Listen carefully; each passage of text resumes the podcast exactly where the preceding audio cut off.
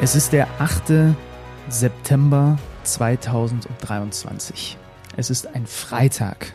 Ortszeit Manila 10.30 Uhr. Es ist der Tag, an dem Deutschland ein WM-Halbfinale spielt gegen die US-Amerikaner, nachdem man das Olympiaticket geklärt hat. Und jetzt gibt es nur noch ein Ziel, rein ins Finale. Damit ein herzliches Willkommen zum heutigen WM-Tagebuch. Und ich sage auch Hallo, Per Günther. Hallo Benny. Ich glaube, der Punkt ist erreicht, wo endlich unsere, unser Jingle oder unsere Verpackung äh, passend ist zu dem, zu der Anmoderation. Es waren, wie viele Folgen waren es jetzt? Ich glaube elf oder so, wo der Bruch relativ hart war zu ja. dem, was danach kam. Aber jetzt zeigt sich, dass die Leute, die fürs Sounddesign zuständig sind bei uns, dass die ihr Handwerk verstehen. Wie geht es dir am äh, Morgen vor diesem vielleicht historischen, auf jeden Fall besonderen Tag für den deutschen Basketball? Bist du guter Dinge? Ähm, was, was sagt das Bauchgefühl? Wie sieht's aus in dir? Äh, mir geht's gut. Aber ich habe gestern ungefähr eine halbe Stunde gelabert. Erzähl doch mal, wie es dir geht. Ist vielleicht mal interessanter. Aber wieso hast du, wieso hast du das Gefühl, dass du gestern, du hast halt einfach etwas ausführlicher dich dem Thema Dennis Schröder mhm. gewidmet und das ist doch vollkommen angebracht gewesen. Ja, richtig. Ich sage ja nicht, dass ich was Unangemachtes okay. gemacht habe. Ich fand einfach mal, jetzt ist auch mal wichtig, wir haben ja hier, das ist ja kein ähm, äh, Frage-Antwort-Spiel, sondern das ist ja ein, quasi ein gemeinsames Projekt. Deswegen interessiert mich manchmal auch, was der Benny, weil du weißt ja auch deutlich mehr eigentlich über Basketball, als der ein oder andere zu Hause glaubt. Das, das, das, das stimmt, weiß ich Ist das etwas, was man bejaht oder, oder, oder dann, nee, keine Ahnung. Also mir geht's auch sehr gut. Ich habe sehr gut geschlafen. Ich habe das Gefühl, ich habe gestern eine Runde Sport gemacht. Also ich habe das Gefühl, dass ich äh, ganz gut vorbereitet bin, um heute mit einigermaßen wachem Geist das ist ja das Wichtigste, in dieses, in dieses Spiel zu gehen, in diese mhm. Sendung zu gehen. Wir sind ja auch schon beim Spiel davor äh, ja. gefordert. Also es wird ein etwas längerer Sendetag auch für uns. Von daher kann ich mich nicht beklagen. Ich habe überhaupt gar kein tendenzielles Bauchgefühl, was dieses Deutschland-USA-Spiel angeht. Mhm. Das ist ganz komisch, weil bislang hatte ich bei so zwei, drei Situationen echt ein schlechtes Gefühl. Vor dem Lettland-Spiel zum Beispiel hatte ich kein gutes Gefühl. Ähm, aber heute ist es so, dass ich einfach, keine Ahnung, ich bin, bin vollkommen wie in so einem luftleeren Raum. Ich, ich weiß es nicht. Ich weiß nicht, was passieren wird. Ich, ich, es gibt tausend Szenarien, die man sich ausmalen kann. Und welches eintritt, keine Ahnung. Da musst du mir jetzt helfen in der kommenden halben Stunde. Dann helfe ich dir gleich. Lass uns erstmal die Basics für die Leute klar machen. Mhm. Ähm, wir haben ja gestern unsere fantastische Social Media Abteilung um Cutter und wie sie nicht alle heißen, hat ja gestern zum Beispiel den Leuten schon einen Krankenschein ausgestellt. Das hast du vielleicht noch gar nicht gesehen. Das habe ich noch nicht gesehen. Ja, auf Instagram. Ähm, für mit Magenta Sportstempel. Braucht man den heutzutage noch oder reicht nicht eigentlich Homeoffice? Berechtigte Frage, aber es gibt natürlich Berufe, wo Homeoffice nicht funktioniert. Und zwar nicht zu knapp. Ja, ja, wo wir privilegierten Medien. So, ja, natürlich. Oh, ich denke auch immer nur an Akademiker, Office-Jobs. natürlich gibt es auch Menschen, die tatsächlich richtige die Jobs das haben. Land zusammenhalten. das kann man nicht von zu Hause. Alles klar. Ja, ja. My ähm, Habe ich mich kurz äh, geoutet. Ja, ist in Ordnung. Äh, also diesen Krankenschein auf jeden Fall fand ich, fand ich hervorragend. Denn wa was ist heute Fakt? Also die, die Frühschicht hatten, die sind vielleicht rechtzeitig fertig. Mhm. Aber die, die ich sag mal, Normalschicht in Anführungsstrichen haben, bei denen grätscht dieses fantastische Halbfinale genau rein. Ab 13.45 Uhr gehen wir auf Sendung. Wir empfehlen euch natürlich diesen einstündigen Vorlauf zu gucken, allein schon, weil der liebe Kollege Alex Schlüter im Studio ist und mir aufgezwungen hat, das zu sagen in diesem Podcast, dass ihr bitte den kompletten Vorlauf euch auch reinzieht. Äh, als Experte ist Pascal Roller mit dabei und dann kommentieren Basti Ulrich und Alex Frisch, das war ja eine Kombi, so ein kleines bisschen eher aus der Not geboren in der, in der Gruppenphase.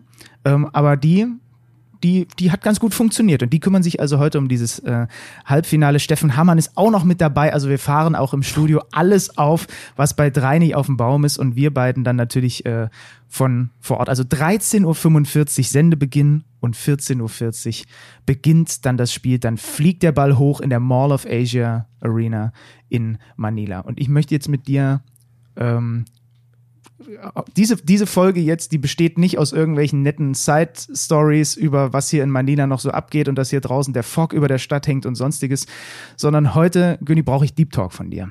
Damit ich und vor allem natürlich die Hörer und Hörerinnen so gut vorbereitet sind auf dieses Spiel, wie sie noch nie auf ein Basketballspiel vorbereitet waren. Hättest du mir vielleicht mal einen Tag früher sagen sollen, dass, das, dass wir eine halbe Stunde in die Taktik da, einsteigen, ja, das ist vorbereitet gewesen. Du bist so ein, du bist so ein, ein äh, dein Licht unter den Scheffelsteller. Ich weiß doch genau, dass du, du, du hast dich so reingegraben in dieses Spiel. Du tust immer nur so, du willst ja. immer diesen, diesen, diesen Swag aufrechterhalten, dass du hier der Hängemattenboy bist, der dann mal äh, kurz ein Mikro in die Hand nimmt und gute Dinge sagt.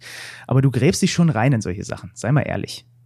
Ähm, ich habe, also wie gesagt, USA habe ich mir nicht so viel angeguckt, vor dem Hintergrund, dass, äh, dass ich so viele Spiele finde, die besondere Aussagekraft haben. Das finde ich auch, ja. Ähm, ich habe ja jetzt nur noch einen halben Tag. Ich hatte eigentlich vor, mir noch drei Halbzeiten oder zwei Halbzeiten mindestens anzugucken. Und ich glaube auch nicht, dass so viel also wie soll ich das beschreiben? Es ist nicht so, das ist kein großes Geheimnis, was da passieren wird heute. Mhm. Die werden, die Amerikaner werden wahrscheinlich mit ihrer ganz normalen Flat Coverage anfangen, wenn sie das überhaupt noch tun, nachdem sie das Lettland-Spiel an, an, angeguckt haben. Das heißt, in Abu Dhabi sind sie gestartet mit Jaron Jackson Jr. als großen, der sehr soft gespielt hat. Das heißt, er hat sehr viel Abstand in den nach dem direkten Block äh, äh weit von Dennis abgesunken. Und auch wenn wir 12-5 hinten waren nach den ersten paar Minuten, fand ich, dass Deutschland regelmäßig ohne große Kraftanstrengung Anstrengung gute Würfe bekommen hat. Den Short Roll für, für Daniel, äh, Abschlüsse von, äh, von Dennis selber am Brett, äh, Pick and Pops mit Joe Vogtmann. Ähm, da hätte ich mir keine, also die Offense nehmen, würde ich mit Kusshand nehmen. Ich befürchte, dass ähm, USA nicht über nicht so lange Strecken diese Art von Verteidigung spielen wird, weil Dennis die einfach meiner Meinung nach ist das, wo Dennis er ist in vielen Sachen sehr gut, aber das ist sein Spezialgebiet. Also ein Flat Coverage gegen Dennis ist eigentlich kaum möglich zu spielen oder zumindest musst du dann damit leben, ähm, dass er regelmäßig gute Würfe äh, kreiert. Ähm, deswegen wird früher geswitcht werden. Und wir haben in diesem, nachdem Deutschland 16 Punkte vorne war, im vierten Viertel, haben wir eben gesehen, äh, die USA haben einen Gang, einen extra Gang, ähm, den sie wahrscheinlich erst erreichen können, wenn sie hinten sind. Ich halte sie nicht für eine Mannschaft, die auch so in ein Spiel starten können mit dieser Intensität. Das haben sie noch nicht gezeigt. Ähm, aber dann haben sie unglaublich viel Stress ja, ausgeübt, auf, äh, Druck auf den Ball und dann waren die Switch-Situationen eigentlich nur noch eins gegen eins Situationen. Ähm, und da hat da ist Dennis zweimal klar an Jaron Jackson Jr. vorbeigezogen und trotzdem hat er ihn noch am Brett erwischt oder hat mhm. den Wurf schwer gemacht. Ähm, da müssten wir andere Lösungen finden, die da heißen, vielleicht noch mehr Action auf der Weak Side oder dann nochmal einen Switch versuchen zu kreieren, dass wir eben nicht Jaron Jackson Jr. haben, sondern jemand anderes.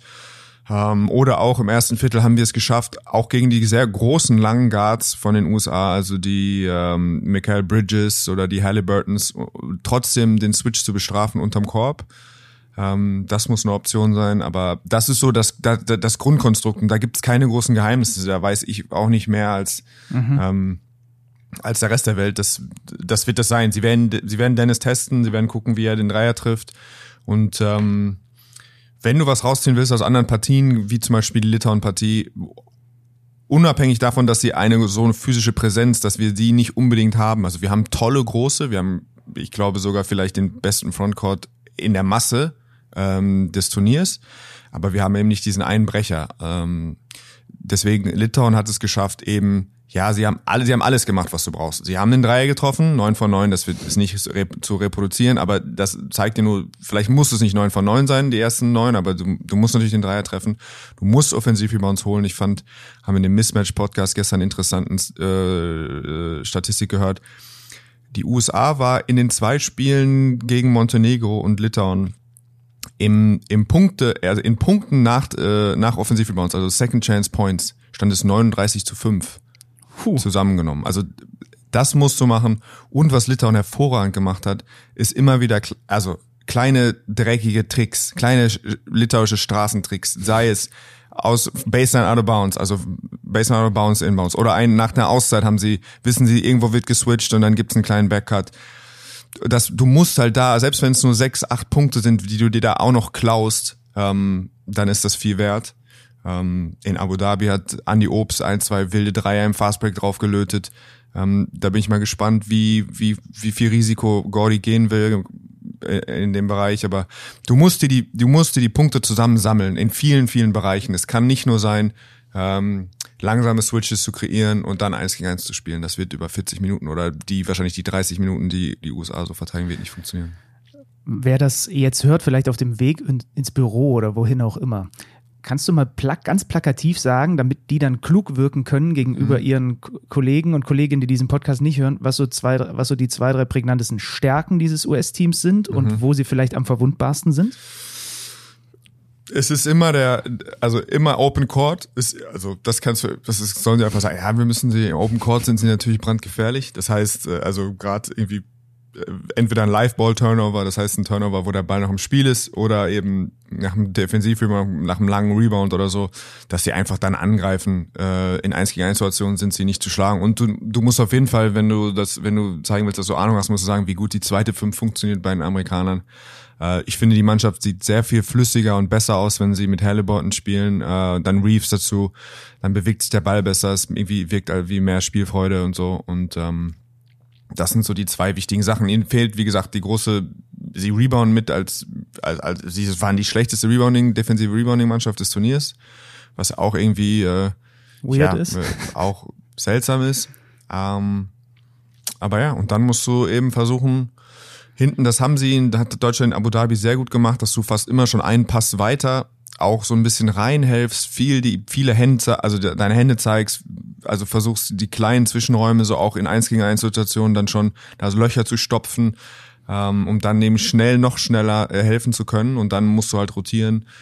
Ähm, ja, da gibt's schon so ein paar paar kleine Sachen, die, die, die zu tun sind. Ich hoffe, ihr habt mitgeschrieben und könnt dann, das müsst ihr aber mit, ne, mit einer bestimmten, mit einem bestimmten Selbstverständnis vortragen. Mhm. Also das mhm. darf nicht stocken, das muss im Fluss kommen, das muss man vielleicht vorher auch ein, zwei Mal kurz innerlich vor sich her sagen, was man jetzt gleich sagt. Und dann muss es, musst du es eben richtig dem Kollegen an den Latz knallen. Und dann hast du für immer den Stempel weg in deinem Büro oder wo auch immer du arbeitest, dass du der Basketball-Crack bist. Findest du? Ich glaube, ich, ich guck da, unterscheiden wir schon, ich würde das anders machen. Ich würde das so lapidar fallen lassen dann. Also ich will dann an so einer zwei, an so einer vorbeischlendern dann einfach mal so. Ja, die müssen oh, schon die, Strong Side Plugs brauchen wir glaube ich auch. Und dann gehst du einfach weiter und nimmst, füllst in deinen Kaffeebecher auf. Oh, das finde ich noch schöner. Du hast recht. Ich hatte jetzt eher so eine Runde, wo man jetzt gerade eh schon zusammensteht, aber dass man so. aber wenn du dann aufschießt und so richtig das runterrattert, dann wissen die Leute, okay, das hat er schon dreimal einstudiert, sondern. nee, so im Vorbeigehen, wenn man wirklich. Am Handy noch sein. Am Handy sein mit einem Auge und dann sagen, was? Ach so, heute, ja. Da müssen wir Dings. So. das gefällt, mir gut, ja. Äh, wo du gerade diese Bank erwähnt hast, das war auch so ein Gedanke, der mir noch kam.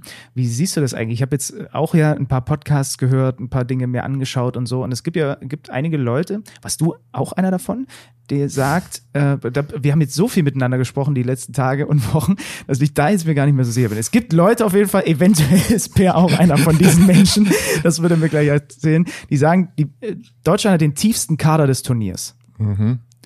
Wenn du jetzt aber auch die zweite Fünf der Amis dir anguckst, wenn du guckst, was auch Kanada noch so, noch so reinschieben kann und so, ist das, ist das wirklich so oder sind wir da deutsch gefärbt und geprägt? Hm, ich glaube, wir sind tiefer als Kanada, äh, ehrlich gesagt. Also mhm. ich weiß nicht, wie viel äh, Bell Haynes oder die Scrub-Brüder und so, die mhm. habe ich, glaube ich, noch ja, nicht gut, spielen sehen. Ja, die bringen nicht viel, bringen ähm, nicht viel ähm, Bonus, ja. Aber nochmal in einem Halbfinale, äh, gut, um erstmal auf die Aussage zurückzukommen, ja, weiß ich nicht. Ich weiß jetzt nicht, ob unsere letzten drei besser sind als die letzten drei der Amis, so ehrlich gesagt. Das ist dann vielleicht auch so ein bisschen komisch. Das ist mhm. eher so, ich glaube, wenn man die Tiefe des deutschen Kaders mit dem, der Tiefe der Amerikaner vergleicht, ist es eher so Fiebertauglichkeit, Tiefe, wenn das irgendwie Sinn macht. Das keine, Sinn, Mann, ja? keine Mannschaft ja. ist natürlich so tief äh, wie, wie die Amis, wenn man nur irgendwie in einem Vakuum die Einzelspieler. Ich glaube schon Tiefe im Sinne von, dass eben auch der zehnte Mann bei uns quasi mitentscheidend sein kann, dass wir das Spiel gewinnen. Mhm. So.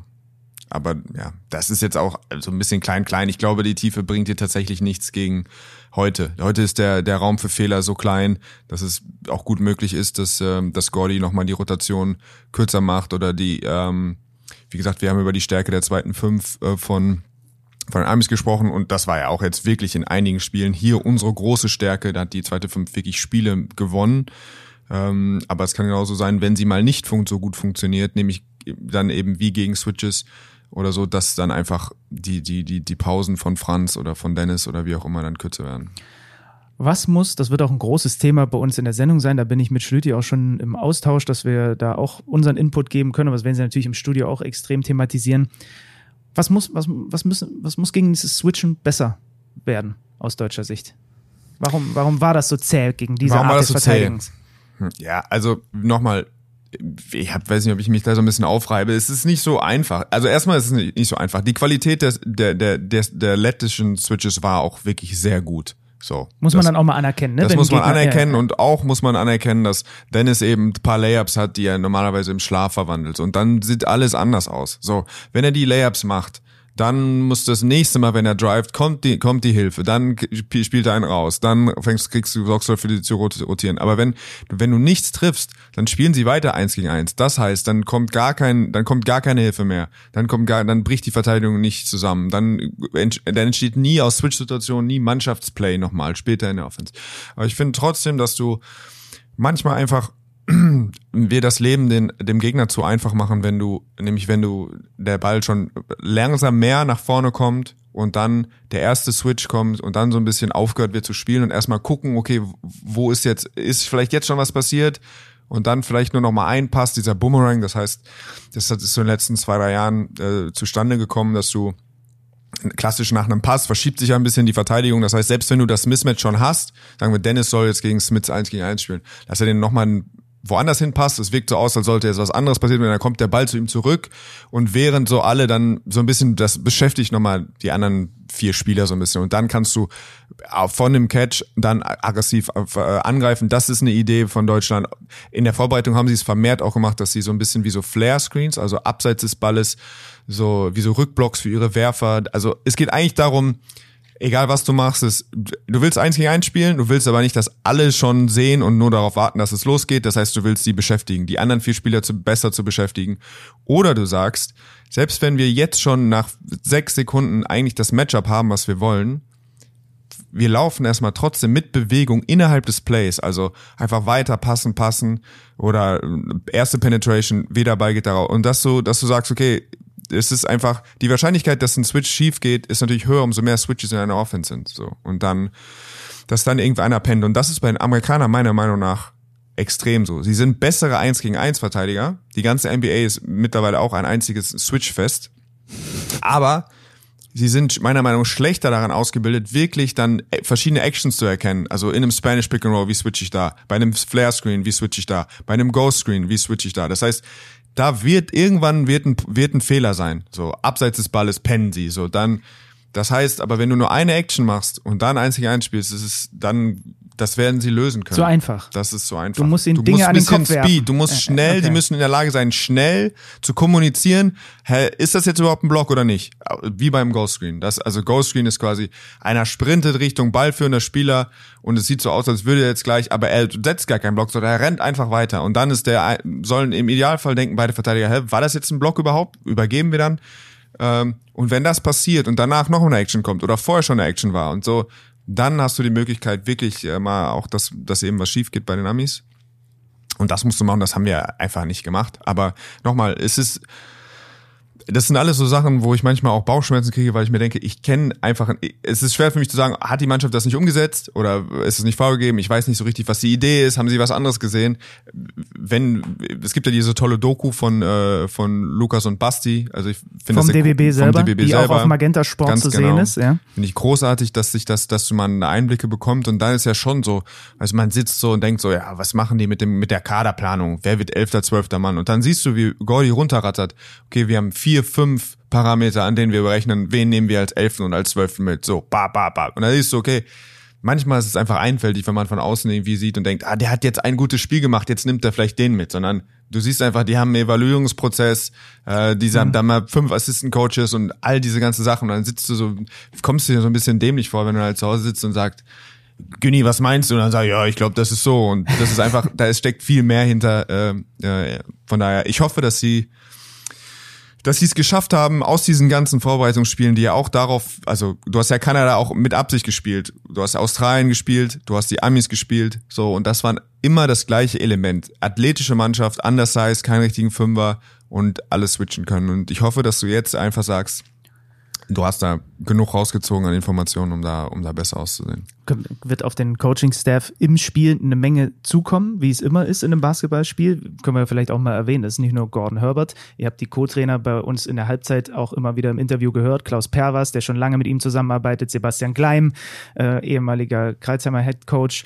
Äh, Brad Brielmeier, der mhm. den, den NBA-Einschlag mit reinbringt. Dann haben wir Jens Leutenecker hier für die Analyse auch schon mhm. gehighlightet. Das ganze Medi-Team, was wir noch mit dazu erwähnen könnten, die alle mit dabei sind und ihren Anteil leisten.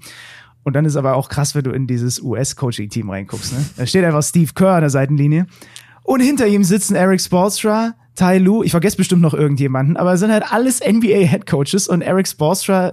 Das sind auch nicht irgendwelche also, NBA-Headcoaches. Eric Spolstra ist ein absoluter Coach-Gott ja, ja, was der in Miami seit Jahren da veranstaltet. Ich glaube, dass beide, wahrscheinlich, wenn du einen Poll machen würdest, also eine Umfrage, glaube ich, dass das die beiden wären, die, die am höchsten äh, geschätzt werden würden in der NBA. Kerr und Spolstra. Sogar vor Popovic noch ja. mittlerweile. Ja. Ähm, ich glaube, Lou, Tyron Lou und äh, Spolstra. Ja, Lou und Spolstra. Und Kerr dann als das Flaggschiff, das vorne dran steht. Mhm. Und trotzdem ist ja interessant, dass du eben auch sagst, ja, aber da gibt's schon auch, auch Dinge und natürlich ist Fieberbasketball auch ein anderer Basketball und äh, auch, du kannst als Coach so viel erzählen da draußen, wie du willst, wenn die dann halt auch hier und da, das war ja selbst zu Beginn im, im Viertelfinale zu sehen, mhm. bei ein paar Situationen einfach pennen dann kannst du noch so, kann dein Coaching-Staff noch so hoch dekoriert sein. Ja, ich meine, wenn wir darüber sprechen, über FIBA-Basketball und NBA-Basketball, wenn da so fundamentale Unterschiede sind in manchen Bereichen, dann ist es ja einfach, dann hat das nichts mit Coaching zu tun in vier Wochen Vorbereitungscamp. Ja, das ja. ist einfach nicht, das ist da einfach nicht getan. Das sind Sachen Werkzeug, dass sie dann irgendwie mal eher brauchen und dann wieder nie wieder brauchen. Oder, also das ist schon einfach ein bisschen ein Stück weit andere Kultur und wir können froh sein, dass es so ist, weil auch wenn wir immer irgendwie so ein bisschen, ich meine, aus, äh, aus der eurozentrischen Perspektive freuen wir uns irgendwie immer, wenn die Amis hier rüberkommen und dann überfordert sind, weil das ist ja irgendwie so ein tolleres Spiel. Hier ist nicht nur Athletik angesagt, meine Freunde. Aber eigentlich muss es ja so, so bleiben, weil äh, sagen wir mal, wenn die USA irgendwann mal anfangen würden, wie jetzt wie Lettland zu spielen oder so zu verteidigen wie die Spanier oder so, dann ähm, Gute Nacht. Dann, dann, dann ja, dann wäre das der ganze Spaß auch wieder vorbei.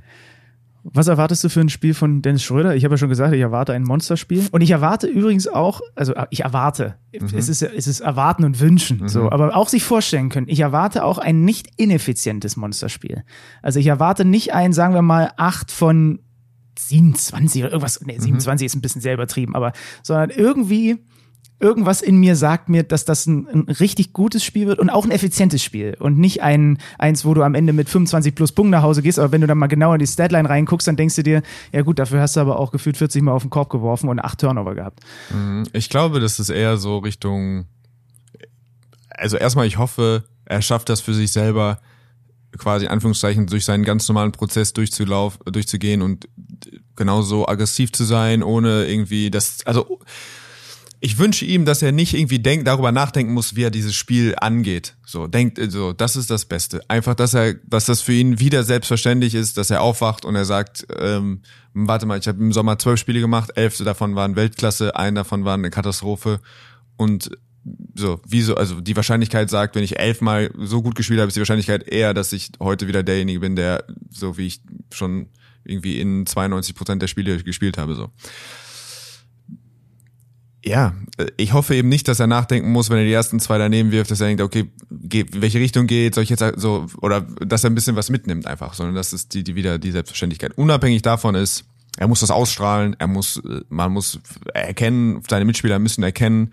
Es ist eine Riesenaufgabe, gerade wenn sie heute wieder vielleicht mal sechs hinten sind oder ein guter Start der Amerikaner, dann muss man ihm einfach ansehen. Guter ähm, Start der Deutschen wäre auch mal ganz cool, ne? Den wird es geben. Also oh. ich glaube, dass du sehen wirst in den ersten drei defensiven Sequenzen wirst du sehen, wie, wie wild die spielen werden, wie hart die spielen werden. Da bin ich mir sehr sicher. Gut. Ne, nehme ich. Mir sehr sicher. Nehmen wir alle. Ja. Ja. Nehmen wir alle. Ja. Ich wollte dich nicht unterbrechen. Nein, nein. Und äh, es ist die Wahrscheinlichkeit sagt, das sind die längsten Verteidiger, die sprungstärksten Verteidiger. Er ist jemand, der gerne zum Korb geht. Das ist nicht einfach gegen, gegen den Defensive Player of the Year. So, die Wahrscheinlichkeit sagt, eine effizient, super effiziente, große Scoring-Nacht gegen die Amis ist ein Ausreißer. Auch wenn er in guter Verfassung ist. Einfach weil Du hast eine Millisekunde weniger Zeit, um den Wurf zu, durchzuziehen. Du hast, du musst den, äh, den Floater vielleicht einen halben Meter höher werfen. Das sind alles Sachen, du musst dich ein bisschen anpassen, weil die Athletik so da ist. Er kennt das natürlich aus der NBA und trotzdem, glaube ich, ähm, ist es, geht es eher darum, äh, einfach zu score, ruhig zu scoren, aber ich, man muss jetzt, es ist jetzt auch nicht, du musst jetzt heute 80 Prozent aus dem Feld schießen, sonst haben wir keine Chance. Das, das ist es auch nicht. Ich habe ja gestern mit ihm gesprochen und auch mit Gordon Herbert, äh, nachdem wir ja im Podcast auch das so ein bisschen äh, ausführlicher thematisiert hatten und Gordon Herbert hat, hat halt auch nochmal gesagt, es, es, war für ihn überhaupt gar keine Option, Dennis auf die Bank zu setzen. Ähm, mhm. Wir, wir, wir siegen oder gehen unter mit ihm gemeinsam. Mhm. So. Und dann äh, mit Dennis noch Interview gemacht und er hat auch immer noch, als ich ihn darauf angesprochen habe, nochmal auf diese Nacht mit dem Kopf geschüttelt und einfach nur gelacht. Und ich, ich, also ich glaube, es wirkte nicht so, als, aber gut, da kann man natürlich auch immer nur so semi gut reingucken, mhm. als würde ihn das jetzt total belassen. Er hat gesagt, ich ziehe meine Routinen weiter durch, ich ja. mache seit Jahren mein Ding, ihr wisst, wie ich spiele. Ja. Ich glaube, dass ich in den ersten Spielen auch richtig gut war und ähm, ich bin on fire. Er hat dann noch den schönen Satz gesagt, als ich ihn darauf angesprochen habe, dass auf der Pressekonferenz nach dem Kanada-Spiel schon so und auch in dem Mixzone, wo der Tenor e-, eher ist, warten jetzt eh alle nur noch auf USA gegen Kanada im Halbfinale, hat er gesagt, Germany ain't sweet. das fand ich irgendwie auch sehr gut. Aber er wirkt, er wirkt so, als, als, als wäre ihm klar, man hat halt auch mal ein Kackspiel und das war jetzt irgendwie ein, wohl das größte Kackspiel seiner Karriere. Mhm. Und er ist, glaube ich, gut gerüstet für die, für die Reaktion darauf. Ja. Ähm, kannst du nochmal, das ist glaube ich für, für, für die Hörer immer super interessant, nochmal kurz beschreiben, wie das heute für die Jungs so ist, wie diese Game Day Routine äh, aussieht, was, was, was passiert jetzt in den nächsten Stunden, bis dann irgendwann äh, Tip-Off ist? Ähm, ja, das wird natürlich aufregend für die Jungs. Äh, ist ein bisschen schade, dass du hier wahrscheinlich nicht rausgehen willst. Ich glaube, so ein kleiner Spaziergang tut immer noch ganz gut. Ansonsten ja, ansonsten hast du da, da hast du schon deine Möglichkeiten. Es gab in meiner Karriere habe ich immer unterschieden zwischen ähm, was muss ich den ganzen Tag tun, um mich zu hypen? Und es, die ganz wenigen Spiele im Jahr, das waren ungefähr fünf, wo man, wo ich dachte, okay, was heute muss ich aufpassen, dass ich nicht zu früh, dass der Hype und die Konzentrationsphase nicht zu früh kommt. Weil das ist einfach, Konzentration kostet dich Energie. Oder dieser, wenn du so Fokus, das heißt, wenn du schon beim Snack sechs Stunden vorm Spiel einen Mitspieler hast, der schon nicht mehr spricht und du siehst ihm in den Augen an, so, der könnte je, du könntest jetzt einfach Tip-Off machen, der bräuchte sich nicht warm machen, so, der würde sofort durch eine Wand rennen. Das ist manchmal, oder mir, mir persönlich, das hat mich, das hat mich Energie gekostet, so. Und ich musste dafür sorgen, wieder manchmal so meinen normalen Aggregatzustand zu finden, locker zu sein, und dann eben das erst zuzulassen, weil das von ganz alleine kommt. Wenn große, große Spiele, das war natürlich in meiner, für mich, also die sind alle relativ, für mich waren es dann eben BBL Finals oder BBL Halbfinale oder was auch immer, waren dann, dass ich einfach dass du schon so wired bist und so, so viel Saft in deinem Körper ist, aber du musst das versuchen, erst zum richtigen Zeitpunkt zuzulassen. Ja. Ähm, äh, aber die werden wissen, wie das, die werden wissen, wie das funktioniert. Du hast, wir haben keine Spieler mehr, die, für die dieser Moment zu groß ist. Das ist, finde ich, ist schon auch einfach eine, eine krasse Aussage an sich. Ich, es gibt keinen Spieler in dem Roster, wo ich mir denke, der zerbricht daran. Uh, ja, ja. zerbrechen sowieso nicht, äh. aber ah, ich glaube, da müssen wir hoffentlich, hat der nicht irgendwie so mh. Hm. steifes Handgelenk ja, oder ja, genau. so. Aber es, und da hilft natürlich diese Eurobasket vom letzten Jahr auch extrem und alles, was die Jungs dann sowieso auch alle mitnehmen, weil die spielen halt auch alle auf einem krassen Level. Aber wie muss das sein, wenn du weißt, du kommst jetzt zum letzten Mal in die Halle rein und äh, dann bisschen noch, äh, bisschen noch die Dinger auf den Korb rotzen und dann mhm. kommst du zusammen dann gibt's die Teamvorstellung und dann gibt's die Nationalhymne und es ist ein WM-Halbfinale gegen die US-Amerikaner. Mhm. Ich, ich müsste einfach schreien wieder rausrennen. Ich wäre für sowas überhaupt nicht gemacht, aber es ist, und da, da finde ich halt so diese psychologische Komponente so spannend, wie, wie du sagst. Wer, wer geht wie damit um? Du wirst wahrscheinlich auch Mitspieler gehabt haben, da hast du das Gefühl gehabt, denen ist es gerade, also die, die hebt das gar nicht an. Was ich auch krass finde, oder? Ja, es gibt so Spieler. ähm, bei so großen Spielen weiß ich, dass es ist auch selten. Aber natürlich den klassischen, wo man immer denkt, der ist so ein Luftikus, den juckt es einfach gar nicht. Im Guten wie im Schlechten. Luftikus. Äh, das, ja, das ist dann auch so. Das ist auf jeden Fall ein Phänomen, ja. Das ist auf jeden Fall ein Phänomen. Okay. Aber, aber ja, heute werden, heute wird auf jeden Fall die, äh, ja, heute wird auch, na, ich, ich sag's nicht. Einfach. Was, was denn? Nein, nein, ich sage alles gut, mal weiter. Okay, gut. Na gut. Das erzählst du mir gleich, wenn das Mikro oh. abgestellt ist, abgestöpselt. 13.45 Uhr Sendebeginn, 14.40 Uhr Tip-Off, WM-Halbfinale. USA gegen Deutschland. Und ähm, davor haben wir ja auch noch das andere Halbfinale, logischerweise bei uns im Programm. Serbien gegen Kanada. Svetislav Pesic, Bogdanovic, Gurudic und wie sie alle heißen, Petruschew gegen diese Kanadier um Shea Gilgis Alexander, die Defensivbiester. RJ Barrett, Coach haben wir gestern schon ein bisschen thematisiert, da beginnt unsere äh, Vorberichterstattung 10.15 Uhr. Also jetzt gleich quasi, wenn ihr das relativ zeitnah hört. Und 10.45 Uhr geht's los. Kearney und Alex Vogel am Start, äh, der Lüders und Pascal Roller im äh, Studio mit Steffen Hammann. Und da sind wir eben dann auch schon kurz am Start. Und ähm, da habe ich so das Gefühl, wenn man so ein bisschen die internationalen Medien äh, verfolgt, sich mit auch äh, zum Beispiel meinem litauischen Spätzle oder auch den Serben und so ein bisschen unterhält, da gibt's zwei Lager. Es gibt das Lager, ja, safe, Kanada, schön und gut, Serbien, alles, alles nett. Ja, habt ihr gut gemacht bis hierhin und souverän auch im Viertelfinale, aber jetzt kommt halt, jetzt kommt halt was anderes. Und dann gibt's das Lager, was aber eher so einem Brustton der Überzeugung sagt, der, der Pesic an der Seitenlinie, diese ganzen Fieberballer, die serbische, die serbische Ellbogenmentalität, da können die noch so viele SGAs und wie sie alle haben, haben das, das ist, die, diese Mannschaft ist dafür gemacht, den Upset zu schaffen. zu welchem Lager gehörst du oder bist du in der Mitte? Ähm, also ich bin, ich kann tatsächlich nicht nachvollziehen, wie jemand denken kann, dass es in eine Richtung oder in eine andere Richtung einen klare, klaren Favoriten gibt. Ähm, also ich glaube, das Spiel gegen die Slowenen verzerrt so ein bisschen ähm, die, die Slowenen, wir haben das eigentlich schon in der, nach dem ersten, gefühlt nach dem ersten Vorrundenspiel gesagt, die haben einfach nicht genug Substanz. Deutschland hat sie mit 27 geschlagen. Äh, keine Ahnung, dieses Australien-Spiel war dann für sie der positive Ausreißer, den du auch in jedem Turnier mal hast, wo einfach alle Rollenspieler an einem Tag über sich hinausgewachsen sind. Und im Nachhinein auch wirklich der Coach äh, der Australier kann sich vielleicht die letzten drei Spiele der Slowenen nochmal angucken. Hoffentlich irgendwo sitzt er da im Outback oder was weiß ich und denkt nochmal darüber nach, was er da so getrieben hat. Aber ähm, nee, für mich ist eher das Spanien-Spiel dann so ein bisschen Spanien-Kanada-Spiel. Spanien-Kanada ja. vergleichbar. Äh, Kanada hat vorher Spiele verloren. Die sind gut. Also sie haben jetzt ein, zwei Spiele gehabt, wo Spieler wie Dylan Brooks, wo wir immer gesagt haben, okay, die sollen mal werfen. Ähm, der hat jetzt, glaube ich, sechs von acht geschossen in den letzten zwei Partien. Sowas kommt auch immer wieder, sowas regelt, reguliert sich immer wieder. Also ich glaube, dass dieser, der Eindruck von, klar, USA, äh, USA, Kanada nach den Viertelfinals verzerrt. Ich sehe das Spiel sehr, sehr knapp. Ich glaube, dass, ähm, dass Kanada immer noch das Problem hat, dass sie, wie gesagt, mit Dort und Brooks manchmal Spiele auf dem Platz haben, Platz, die, die shaky werfen. Und die Leidenschaft der Serben war, ist dir ins, ins Auge gesprungen. Die haben auch ihre, ihre Geschichte ähm, durch ihren äh, Kameraden, der die Niere verloren hat, äh, dessen Trikot sie dabei haben, über den sie sprechen. Das sind so Geschichten, da kann man auch manchmal als Zyniker natürlich so ein bisschen die Augen rollen und sagen, jetzt muss sich irgendwie jeder versucht, jede Mannschaft versucht, sich irgendwie sowas, so, so Team of Destiny mäßig was herbeizureden, aber das ist im Sport einfach, das ist einfach so, das ist real. Und ähm, ich glaube, dass ähm, ich würde wahrscheinlich eher einen Tick die Serben vorne sehen als, als Kanada. Wohl wissend, dass wenn es ein Spiel ist, was am Ende wirklich knapp ist, so wie ich sage, ich widerspreche mir jetzt mal kurz, aber ich glaube, wenn es ein knappes Spiel wird, hat, haben die dann mit SGA natürlich den besten Closer, den es wahrscheinlich, oder der einen der besten Closer der Welt im Moment. Mhm.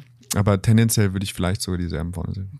Ich gehe mit weil du auch nicht das, das, das große, das Beste für Kanada ist ja eigentlich auch, dass sie ein, dass sie in der Lage sind, halt einen Spieler oder zwei Spieler das Leben zur Hölle zu machen. Aber bei Serbien ist es nicht unbedingt das, was du brauchst. Also du, du wen willst? Ja, klar, du kannst sagen, Bogdanovic irgendwie äh, kalt zu stellen, aber das heißt nicht unbedingt, selbst wenn der nur 10 macht, äh, was er oder kann auch trotzdem gegen Dylan Brooks kann er auch 15 machen, ähm, heißt das nicht, dass, dass du das Spiel gewinnst. Mhm. Ich gehe auch mit Serbien. Ich gehe auch mit Pesic und den Serben. Äh, auch so viele Storylines, kein Jokic. Letztes Jahr, wir erinnern uns an die, an die EM, als sie dann plötzlich raus waren. Ähm, ja, es, es fühlt sich zwar komisch an, gegen SGA und, und, und, und die Kanadier zu tippen, aber ich würde auch sagen, äh, wir sehen zwei europäische Mannschaften im Finale. ja, doch, komm, nee, mach das Fragezeichen hinten raus weg. Wir machen ein Ausrufezeichen ran. Es ist ein absoluter Basketball-Festtag.